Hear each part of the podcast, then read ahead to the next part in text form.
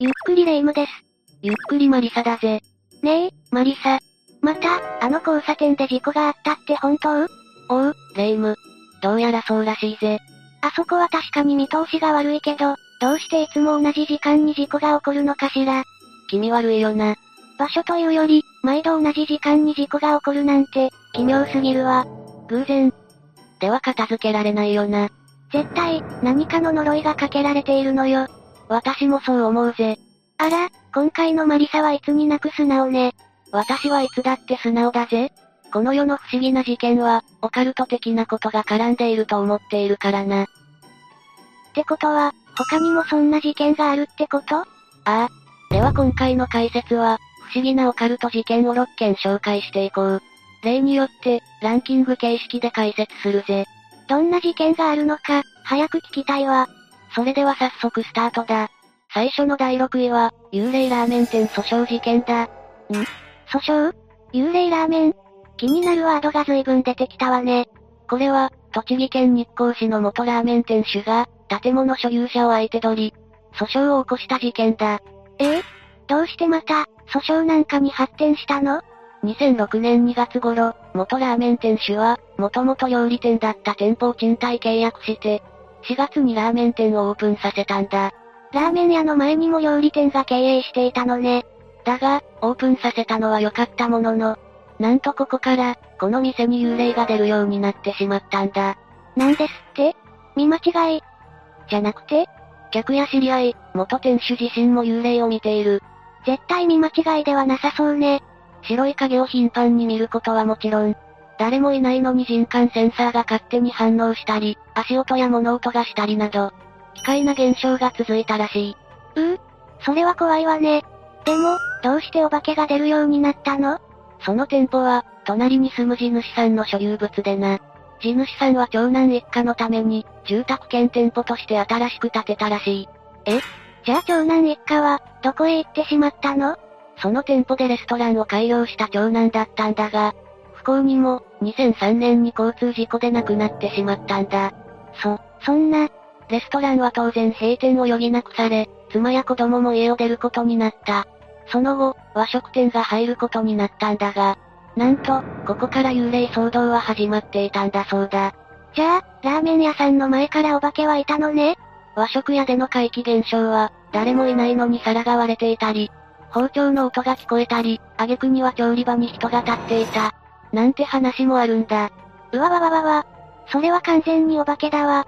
ただ和食店の時代は、まだ幽霊は噂程度に過ぎなかったようだけどな。そのお化けのことを知らずにラーメン屋をオープンしてしまった。ということね。ああ。だから、幽霊が出る噂を知りながら契約させたのはおかしい。として、訴訟を起こしたってわけだ。なるほど。事故物件じゃないから告知の義務はないけど、お化けが出ますよ、なんて告知はどうなんだろう。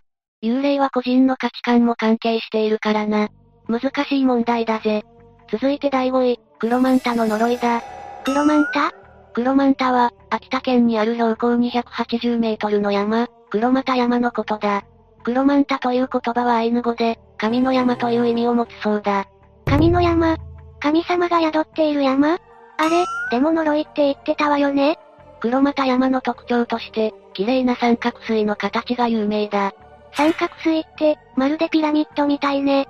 ああ。実際に黒又山は、日本最古のピラミッド。なんて呼ばれ方もされているんだぜ。それはすごいわね。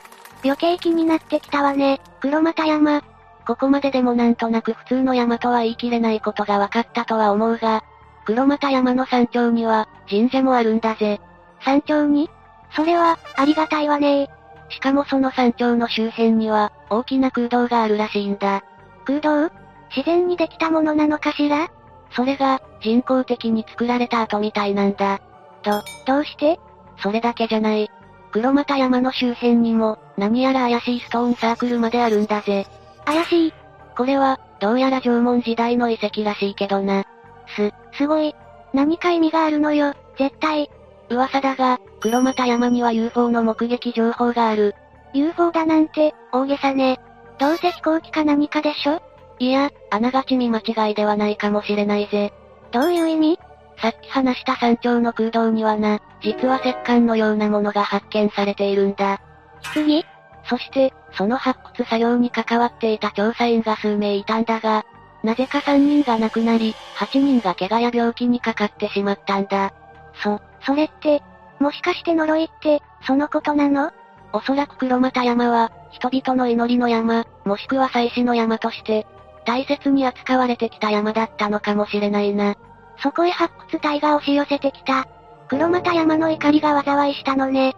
似たような話で、エジプトのピラミッドでも UFO が目撃されたり、調査していた人に不幸が訪れたりしていたそうだぜ。そっくりじゃない。それが本当なら、黒又山はまさに、神の山なんでしょうね。次は第4位、飛び込んだ幽霊だ。うわぁ、嫌なタイトル。これは2019年、JR 中央線の武蔵小金井駅で、特急あずさ33号に異変が起こったことが始まりだ。異変運転士が、突如ホームから線路に飛び込む人を見つけて急停止したんだ。飛び込み電車の飛び込みだから、無残な姿になっているんでしょうね。だが、その後の捜索が開始されると、信じられないことが分かったんだ。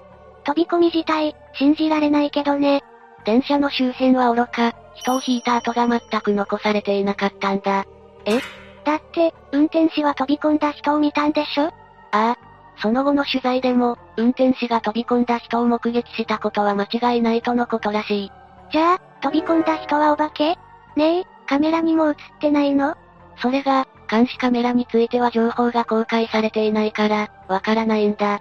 そっか実は JR 中央線は、飛び込みのメッカとして知られていることは知っているかそ、そうなの西八王子の踏切では、こんな話がある。ある男性が飛び込みを行って、体が衝撃でバラバラになってしまったんだ。手や足、胴体などが見つかったが、なぜか頭部だけが見当たらない。頭だけ消えたそれから数日経ったある日、頭部は思いがけないところから発見される。なんと、線路脇にある高校のプールに、頭部が浮かんでいたというんだ。いやー、跳ねられた衝撃で飛んでいったってことそれからというもの、このプールでは生徒が溺れるなど、多くの怪奇現象が多発して、プール自体を撤去してしまったらしい。プールに生首が浮いているなんて、見ちゃった人はトラウマよね。それだけじゃない。今回話した武蔵小金井駅でも、そういった怪談話は以前からもあったんだ。そんなに飛び込みって多いのね。今回の、謎の飛び込み報道より前にも、同じ内容のことが起きていたこともわかっているんだぜ。今回と同じことが、前にもあったの2005年あたりにも、武蔵小金井駅で何者かの飛び込み現場を、運転士が目撃して、緊急停止したらしい。でも、誰もいなかったああ、もしかして、同じ幽霊の仕業だったりして、運転士にとったら、迷惑な話だぜ。ここからがベスト3だぜ。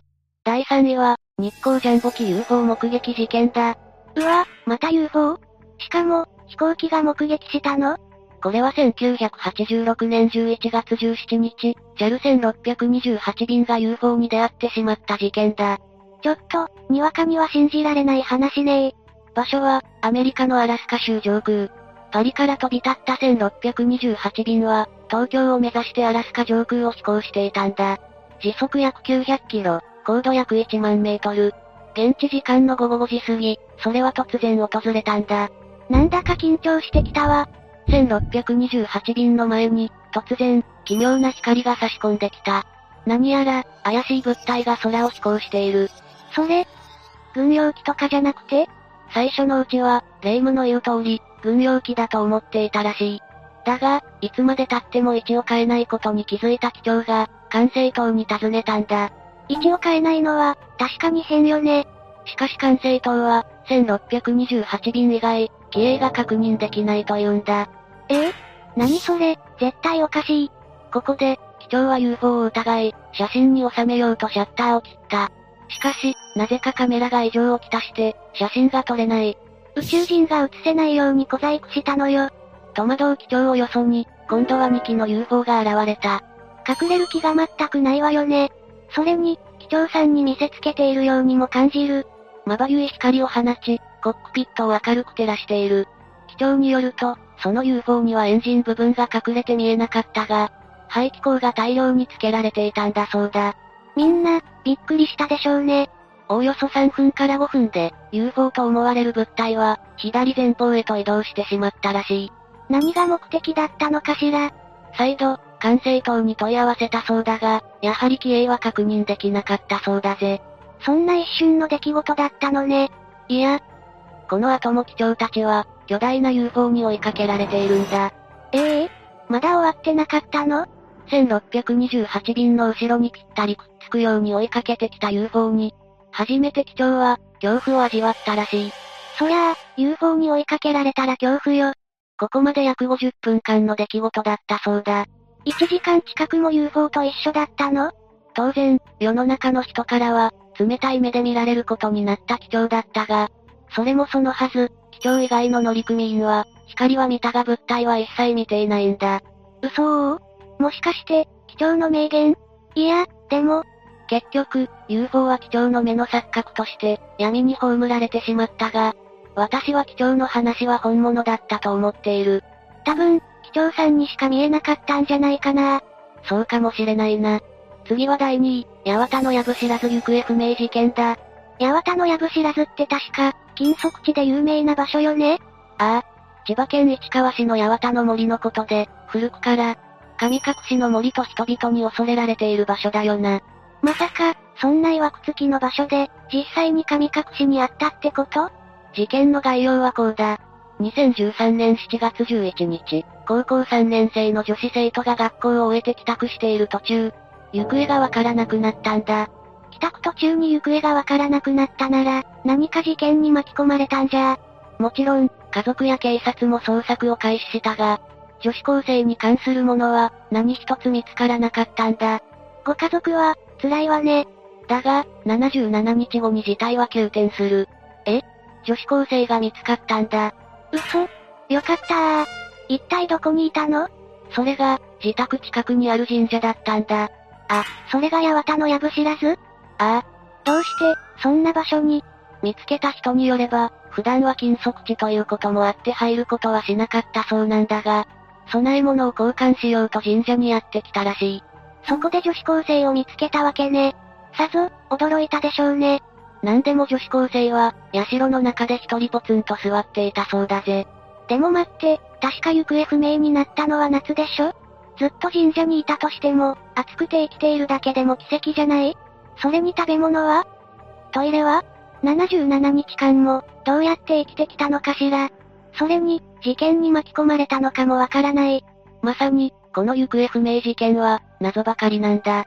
女子高生が発見された時の状態を説明すると、顔や髪の毛、着ていた制服は泥だらけで、かなり痩せこけていたそうだ。なんでも 45kg あった体重が、31kg まで減っていたらしい。本当、よく生きていたわね。そして女子高生は自らの口で、事件性はないと断言しているらしい。本当食べ物は、近所の畑から野菜を盗んで食べていたそうだぜ。生の野菜を食べて生きながら得ていたんだ。そして不可解なのは、どうして自宅から350メートルほど近くの神社にいたかってことだ。ご家族も、こんなに近くにいるなんて考えなかったでしょうね。